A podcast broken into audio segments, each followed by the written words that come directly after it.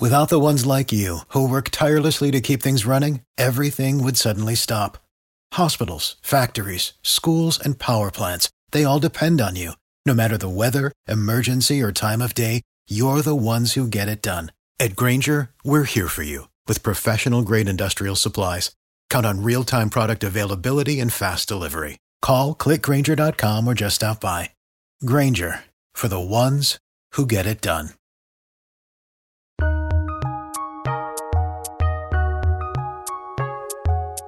Welcome to the Fantasy N B A Today podcast.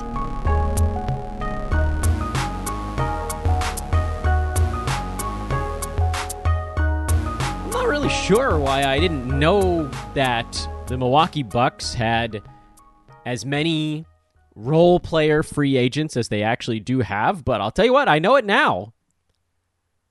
I, uh, I, I feel like I have... So you guys know this about me. I'm not like I'm not a contract expert. I have a passing understanding of how this type of stuff works. But I think that for the most part, just by following the N B A as closely as I do, as we all do, I think I have usually a pretty good feel for what teams are ripe for some kind of turnover. And I have to admit that in the back of my mind, I was like, eh, Bucks, they're not going to have a whole lot going on. But actually, outside of the main superstars, Milwaukee actually has quite a few players that are coming off the books.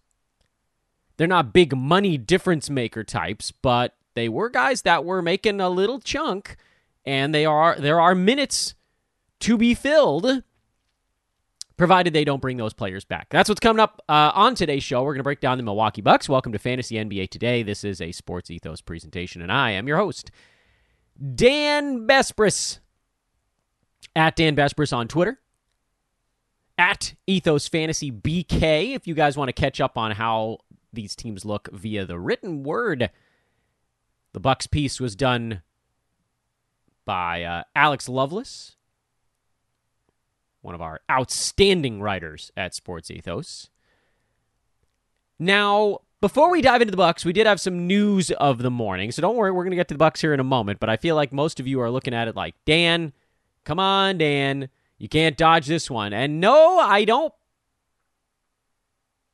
I don't plan to.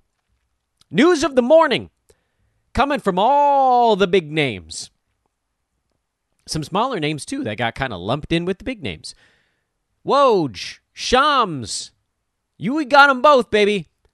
That Bradley Beal is officially on the market. I guess I could potentially read the the text of the actual tweet that went out, but honestly, it's probably not all that different than what you'd expect. Uh, Shams went on Stadium and talked about the Heat as a big-time suitor, the Bucks, who we just talked about, a possible suitor. That would involve one of the uh, very large contracts for Milwaukee going back the other way. There's almost no there's almost no way the Bucks could get there with bits and pieces because Beal's making basically fifty million dollars. The Bucks' entire roster, I don't think, is making fifty million dollars if you don't include Giannis, Middleton, or Jrue Holiday. Every team is thinking about it right now. Every team is considering it. You can see Twitter is alive with this discussion. Lakers fans have uh, already inserted themselves into the conversation. I don't, I mean, I don't know that that one makes a whole lot of sense. Beal is is a very interesting player in that I, Windhorst went on E S P N. He was talking about how he thought the haul for Beal was going to be kind of low, actually, just based on mostly the fact that his contract is prohibitively expensive, and, and that would have to be the big deal here.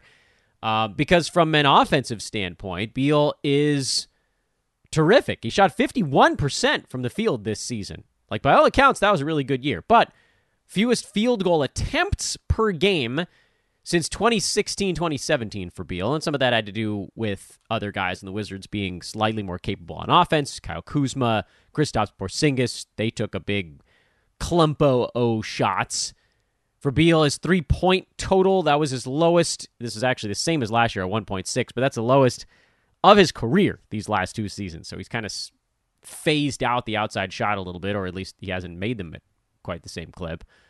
Someone's going to go and try to get him, though, uh, regardless of his big contract. It's not quite the albatross of a Russell Westbrook or a John Wall, because at least Beal's out there and he is making pretty significant positive contributions, at least predominantly on the offensive side.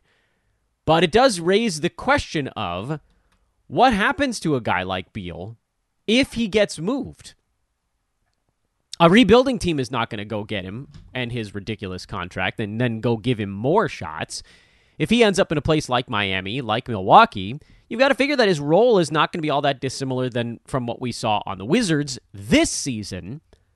We've already done our Wizards breakdown show here, but just from a what-can-you-expect standpoint, I don't... A, a trade for Beal maybe helps him by totals, because you'd figure he'd like to get in there for more than fifty games in a given season. Like, the, the games missed for Beal have been progressively getting uglier and uglier, and he was... Remember, he had that stress reaction stuff very early in his career, and then he had about a three-year span where he pretty much played in every single ball game, missed a grand total of five games over three years... and actually played in almost two hundred in a row during that stretch. But then, basically since the COVID year, it just hasn't been the same. Missed fifteen, only about a dozen that second COVID season, but then forty-two last year, thirty-two this season. It's been going the wrong way for him, as has his overall fantasy stuff. But again, when you're looking at Beal, he was number fifty-four on a per-game basis. Some of that was turnover-related. He averaged almost three turnovers per game. But some of that was just the fact that he has a pretty traditional shooting guard fantasy stat set, which, in my opinion, is kind of the hardest stat set to turn into a top twenty-five type of play. What do I mean when I say the traditional shooting guard stat set? Guys who are who excel at points, free throw percent, and then anything else on top of that is just a little bit of gravy. So Beal, because he is better than your average shooting guard, he also is decent at assists. He averaged five and a half of those per ball game. He was a little bit better than your average shooting guard at blocks at zero point seven, and he was better than your average shooting guard at field goal percent with uh, fifty point six. I'm rounding up to fifty-one. But doesn't rebound all that well. Didn't shoot the three ball all that much. Doesn't get that many steals in a full complement of minutes. And then again, the turnovers were kind of on the high side. And if you look at the players across the N B A this season who have what you'd call, again, a traditional shooting guard stat set, meaning guys whose best attributes are scoring, free throw percent, and then either threes or assists kind of semi-blended in there, probably threes more so, because assists usually sort of scales more into the uh, into the point guard bucket. The list is extraordinarily short.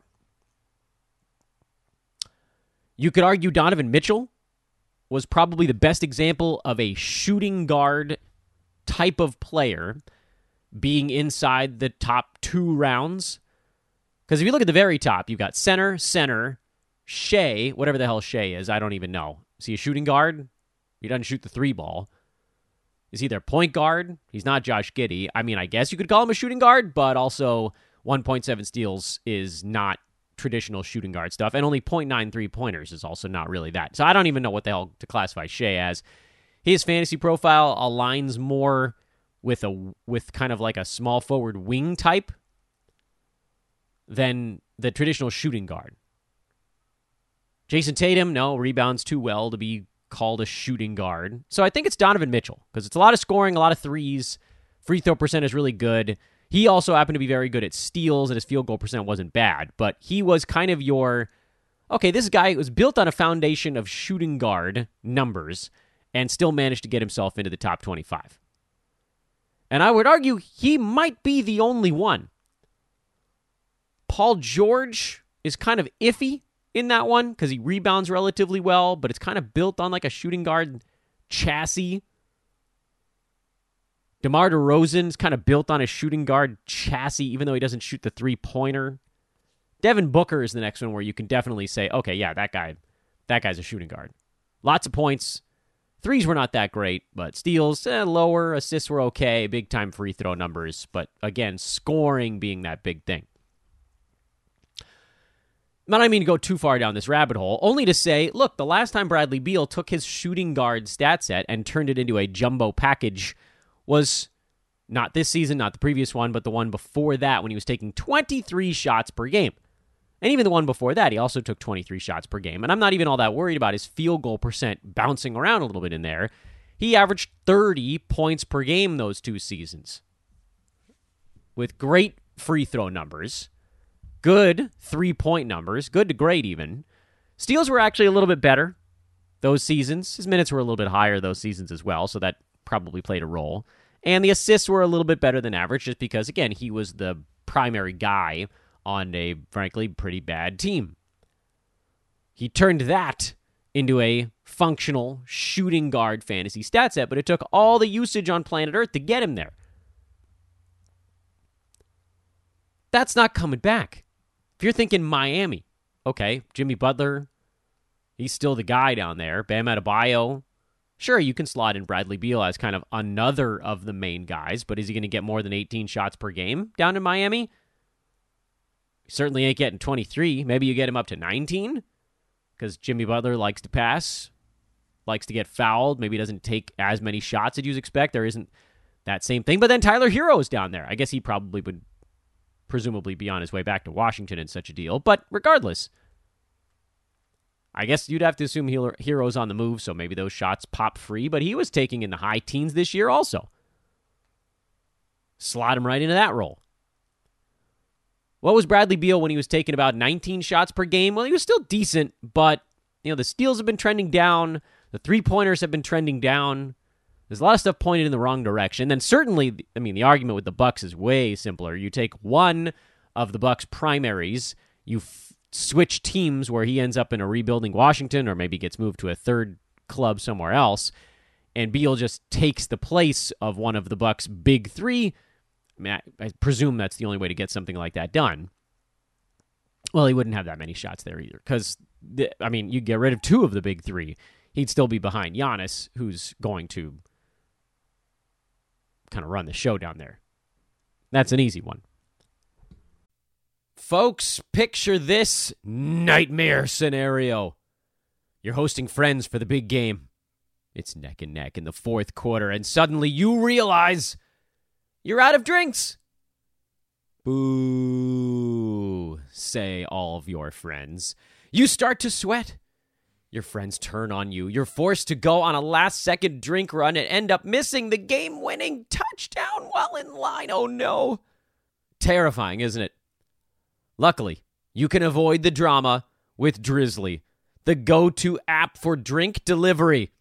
With Drizly, you can shop a huge selection of beer, wine, and spirits, then get them delivered right to your watch party. Compare prices across multiple stores in your area, find the best deals on game day drinks, and get back to armchair quarterbacking from, you guessed it, your armchair. Download the Drizly app or go to drizly dot com. That's D R I Z L Y dot com today. Must be twenty-one plus, not available in all locations. But I'll tell you what, the offseason is officially underway now that we're talking about uh, Bradley Beal being on the move. I even saw some rumors floating around that the Heat might be looking at bringing in a veteran center like an Al Horford, someone to give Bam an opportunity to take a deep breath every once in a while. But whatever. Friends, confidants, it's Wednesday, Thursday, Friday, Saturday, Sunday. You are but four days away from Father Day, Father's Day now. And frankly, it's probably too late to get almost anything interesting for Father's Day because they ain't going to deliver on Sunday. So you really only have three days. Now you're stuck with getting some crap on Amazon that you, the father figure in your life doesn't like, or you just pass along this kind message. You say, look, I'm sorry, father figure. Dan yelled at me every day for two and a half weeks, and I didn't listen until it was really late, but I still got you something cool, and it's a hedger. or it's a trimmer or whatever you want to finish that sentence with, from manscaped dot com. I was looking at Best Buy. By the way, this is this is an anti-advertisement. I was looking at Best Buy yesterday because um, I cashed out as much as I could of what I had floating around in an old Dapper wallet from when I was sort of looting N B A Top Shot two years ago. Um, and I got a little bit of money from various family members for my birthday, and I'm thinking, what do I need? What do I want? I, I couldn't find anything, by the way. But I saw, like, a Norelco wet razor or something that you could take in the shower, and it was, like, almost two hundred dollars, and I laughed. I guffawed. I chortled. Oh, ho, ho.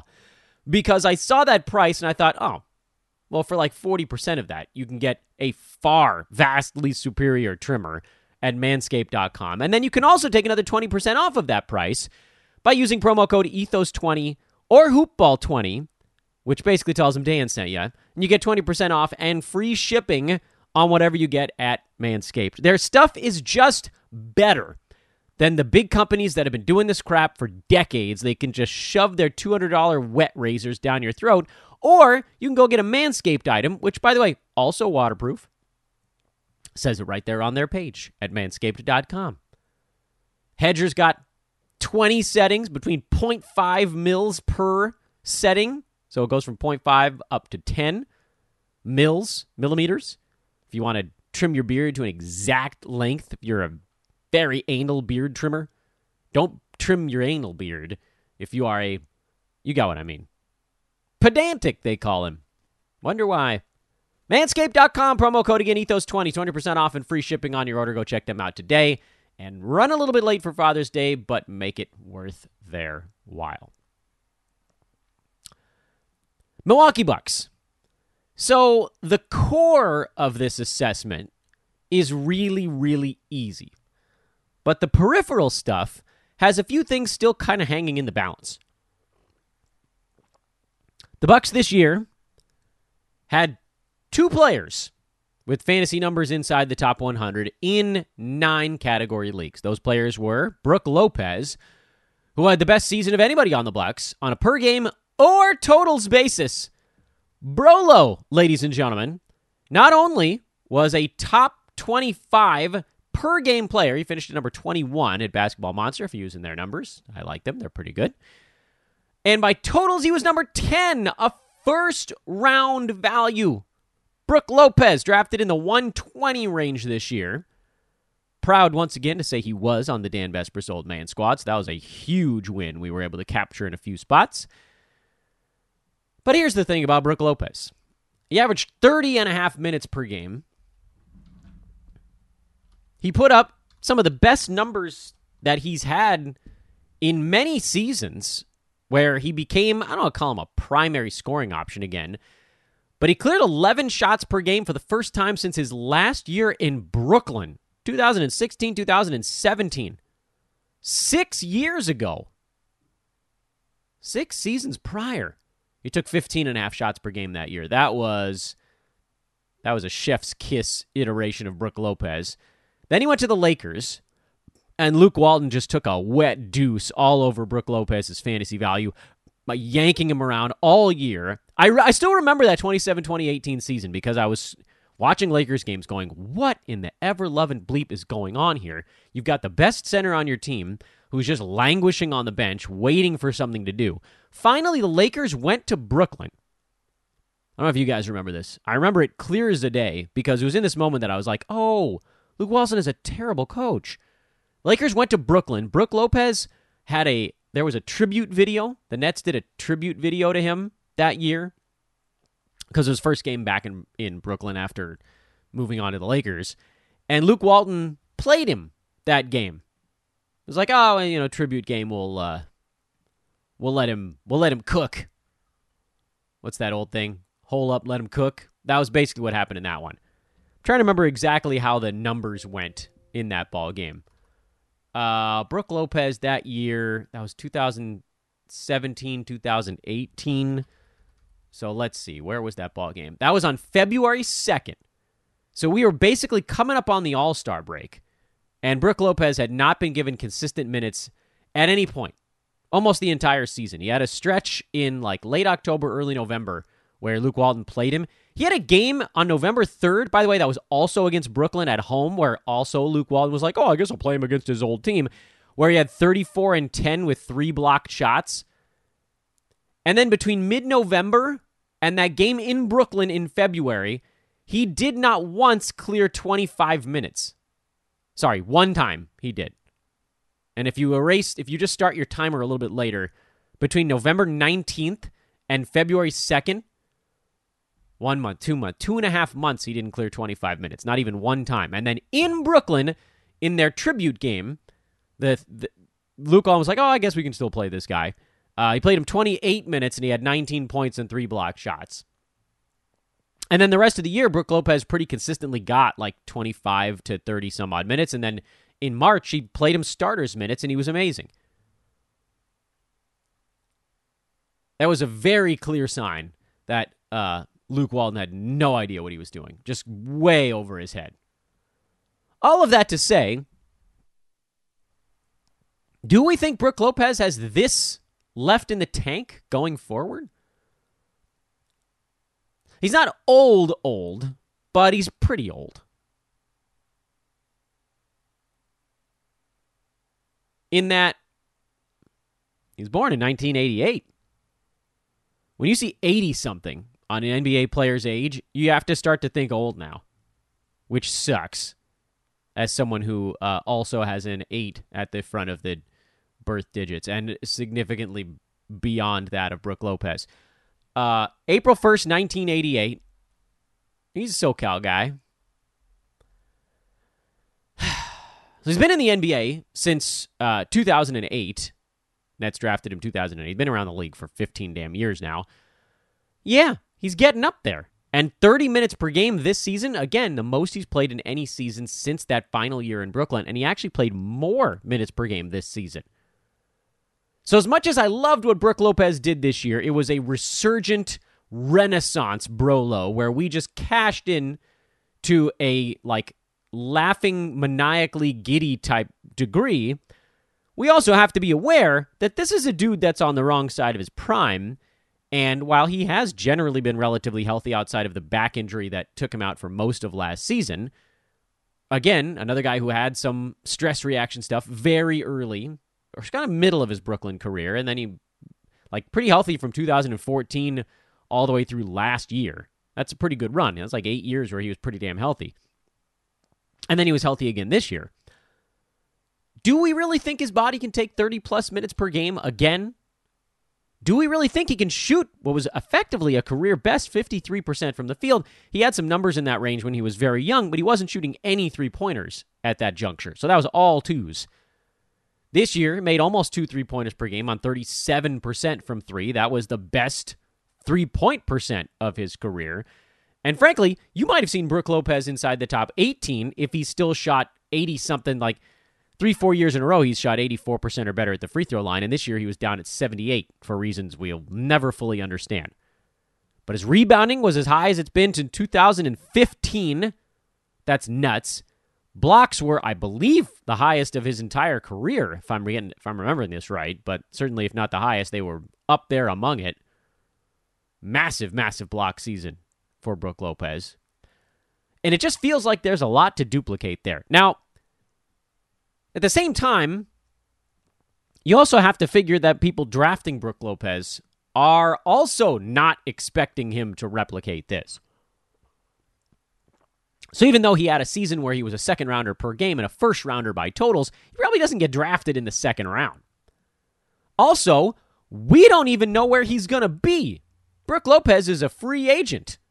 I'm sure the Bucks would love to have him back. He was a key part of kind of funneling everyone to Giannis and Brolo near the rim, a technique that fell apart against the Heat when they shot like sixty percent from three-point land. But, I mean, this dude should get paid. The easy decision would be to just go back with Milwaukee, but we don't know that that's necessarily the case. So with that in mind, Brook Lopez is kind of a big, well, we have to see his A D P and where he ends up because there's just too many question marks there. But at the same time, it is kind of hard to see him shooting this same super high field goal percent, blocking a career high in shots, playing his highest minutes in almost a decade. Doing it all over again? Probably not. Also coming off the books for Milwaukee, Jay Crowder, who they picked up in the middle of the season and didn't end up doing all that much. Joe Ingles, who recovered from a season off with injury and then also didn't do that. He did a little bit more than than Crowder did. Uh, Wesley Matthews finally coming off the books, and then a bunch of kind of fringy players coming off the books. The guys that are still there in Milwaukee, the big three, Giannis, Khris Middleton, Jrue Holiday, Grayson Allen, Pat Connaughton, and punchin' Bobby Portis. Oh, Robert. Rock'em sock'em Robert. Who, by the way, stands to be a huge winner if Brook Lopez does not come back to Milwaukee and they don't bring in a clear-cut center option for next season. But what does that even mean? Well, you got to go back to last year when Bobby Portis played twenty-eight minutes per game with Milwaukee. He was inside the top sixty. That was with Brook Lopez playing uh, about a grand total of three to four weeks of basketball last year. Bobby Portis, as a starters-level guy, averaged fifteen and nine with two three-pointers and a little under a steal and a little under a block. zero point seven, zero point eight of each of those guys. He played in all seventy-two games, by the way. Not this season, but the previous one. So Bobby also managed to stay on his feet. He has the ability to, to push up in near that top fifty range if he becomes the starting center. If not, you saw what happened this last season. He became marginalized by a far superior rim protector. Portis played twenty-six minutes, so the minutes weren't that much lower, but the opportunity was. Steals and blocks in particular were way down this year for Portis, and that crushed him. That crushed his fantasy value. And so then you kind of have to look and say, okay, well, what does that actually mean for Bobby going forward? Is there a path for him to have fantasy value if he's not the starting center on this team? And the answer is, mm, kinda. I would gravitate ever so slightly towards yes, if only because the steals and blocks this year for Portis were far and away a career low mark for him. twenty-six minutes per game, he averaged only zero point six combined steals and blocks. Last year, in only two additional minutes per game, he was at one point four. Over his career, he's been at one combined steal and block in twenty-two minutes per game. Even as a backup, you could see Portis getting to one combined steal and block per game. And if he got to those marks this year, he would have been inside the top one hundred. Grayson Allen? No. Pat Connaughton? No. Not twelve-teamers. Those guys, not twelve-teamers. But then you get to the big three. So keep an eye on Portis. Possible bounce back even as a backup. Absolute uh, potential Goliath move as a starter. The big three. Jrue Holiday was number thirty-nine on a per-game basis this year. Turnovers were kind of weirdly high for Holiday, at almost three per game. I'll say that it's like completely unfamiliar territory because he was at two point seven last year, but he hasn't been at three since he was the guy back in New Orleans. Milwaukee, he was at two point two his first season there, two point seven, and then this year, two point nine. The assists have also traveled up for Holiday during his time in Milwaukee. And you could frankly kind of stomach the turnover stuff for Jrue if the steals and blocks had stayed where they needed to be, which they didn't. Only one point six combined, which is the lowest mark for Holiday since two thousand fifteen. He was at one point seven that year. two point two and two with Milwaukee prior to the one point six. Which, again, you could say, okay, well, this is a guy who's perhaps on his way down. And yes, he just turned thirty-three, two days ago, actually, just turned thirty-three. Happy late birthday to Jrue Holiday. So, yeah, you could argue that maybe there's been a little bit of an erosion for him on the defensive side. But still, most of the players in the N B A refer to him as one of the best on-ball defenders in the entire league. His shots per game, his field goal percent uh, attempts actually went up this year. He had his highest kind of offensive role with Milwaukee since he got moved there. Free throw percent, he finally got the yips out for the first time in about five years and shot eighty-six percent. So there's actually a window here where for Holiday, if the steals and blocks inch back up a little bit, he could be a really nice old man squad steal because he always gets drafted near forty, and he always gets near that or beats it. And this year, he was right on it in what was kind of effectively as poor as it's been in steals and blocks for him.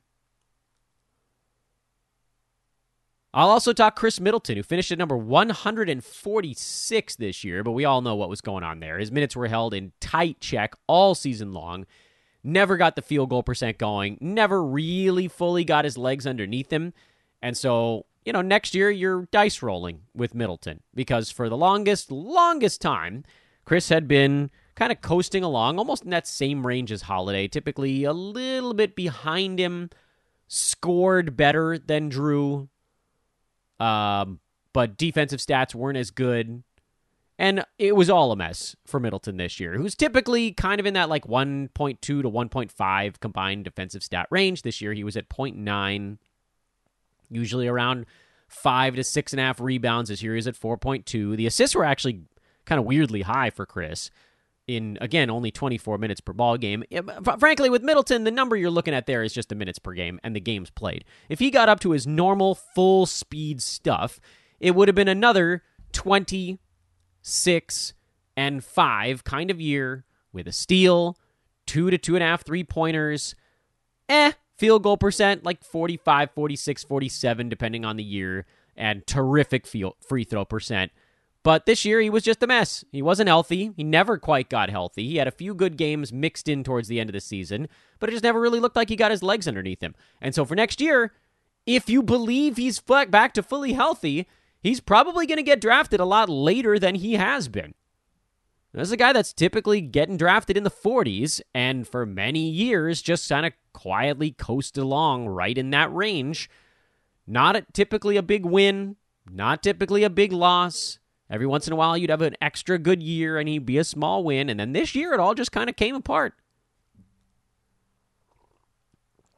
I've got to think he gets drafted back of fifty this year. And if that's the case, Games Cap Roto, I might just get suckered into it after he was probably the most annoying player to roster in fantasy this season. I think he might have been the most annoying. Brandon Ingram was up there, too, because he just sat out for like two and a half months with a hurt toe. But with Middleton, it was like, oh, he's fine, he's fine, he's fine. And then two days before the season started, when we've all done our fantasy drafts, the Bucks are like, oh, by the way, he's not ready to start the year. Fast forward six weeks, he tried to get in there and still wasn't quite ready. Yeah, I'll say he wasn't ready to start the year. Sheesh.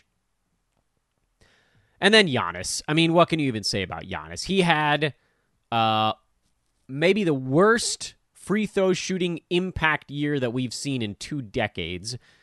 And so he becomes the poster child for punt builds. If you're not punting free throws, he is an unrosterable player. I mean, obviously, points leagues, that's not, not a factor. But if you're not punting free throws, all the good he's doing you in so many categories is completely wiped out by the fact that he will single-handedly lose you a category every week. The beauty part is, of course, that if you are punting free throws, Giannis jumps from outside the top one hundred to number ten. This is beyond anything we saw from even the likes of Dwight Howard and Shaq, you know, fifteen, twenty, twenty-five years ago in fantasy sports. Giannis redefined it here with twelve free throws per game. He was unrosterable if you were trying in free throws at all. And if you drafted him in the first round and weren't planning on punting free throws, your team build got completely goat bleeped. But if you drafted him in the middle of the first round or early first round and said, oh, I'm punting free throws anyway, well, then it worked out fine. Although he did miss nineteen ball games, so maybe I shouldn't say it worked out fine, but it wasn't a complete and total disaster the way that it would have been had you have been punting free throws. Because obviously, Giannis, thirty-one points, twelve rebounds, six assists, fifty-five percent high volume from the field. All that stuff is big, big positive. Three-pointers, no. Assists were okay. Steals and blocks were kind of weirdly low for Giannis this year, and that does worry me a little bit. Now, the fact that the Bucks got smoked in the first round of the playoffs by the upstart Miami Heat makes me think that perhaps they'll approach things a little bit differently. But at the same time, they did have the best record in the N B A in the regular season while also giving their key guys tons of time off. So I don't know that they need to change their regular season approach as much as they needed to just be ready for an actual playoff battle that they kind of weren't ready for. Do they change the way they defend? Because we know the Bucks' main idea is just don't give anyone anything easy near the rim, force teams to beat you with jump shots that might be a little bit more open against Milwaukee because they focus so hard on clogging the paint. And then, unfortunately, they ran into a team that got super hot from three and just smoked them, and the Bucks had no real answer for it. That, unfortunately, also is the Budenholzer credo, which is we're going to stick to our sort of, and I mean this in the kindest way possible, it's a little bit of an analytics approach, which works over a thousand games, but sometimes doesn't over five.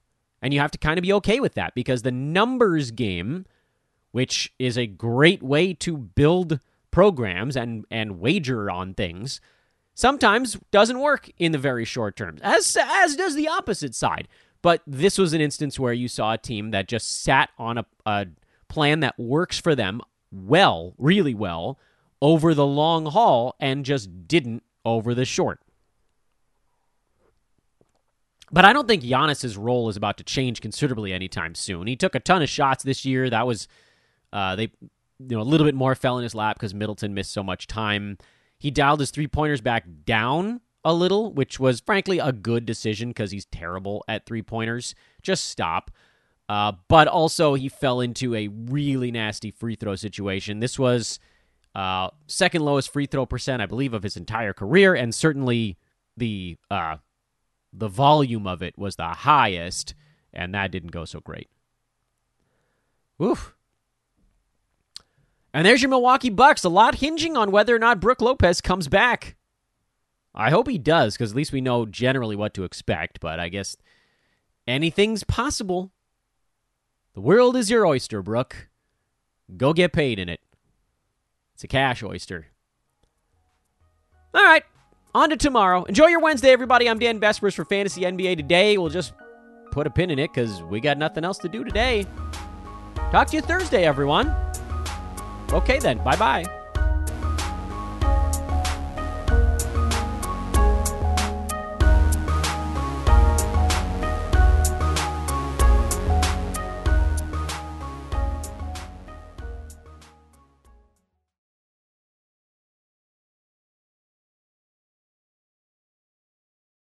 For the ones who work hard to ensure their crew can always go the extra mile, and the ones who get in early so everyone can go home on time, there's Grainger, offering professional-grade supplies backed by product experts so you can quickly and easily find what you need. Plus, you can count on access to a committed team ready to go the extra mile for you. Call, click Grainger dot com, or just stop by. Grainger, for the ones who get it done.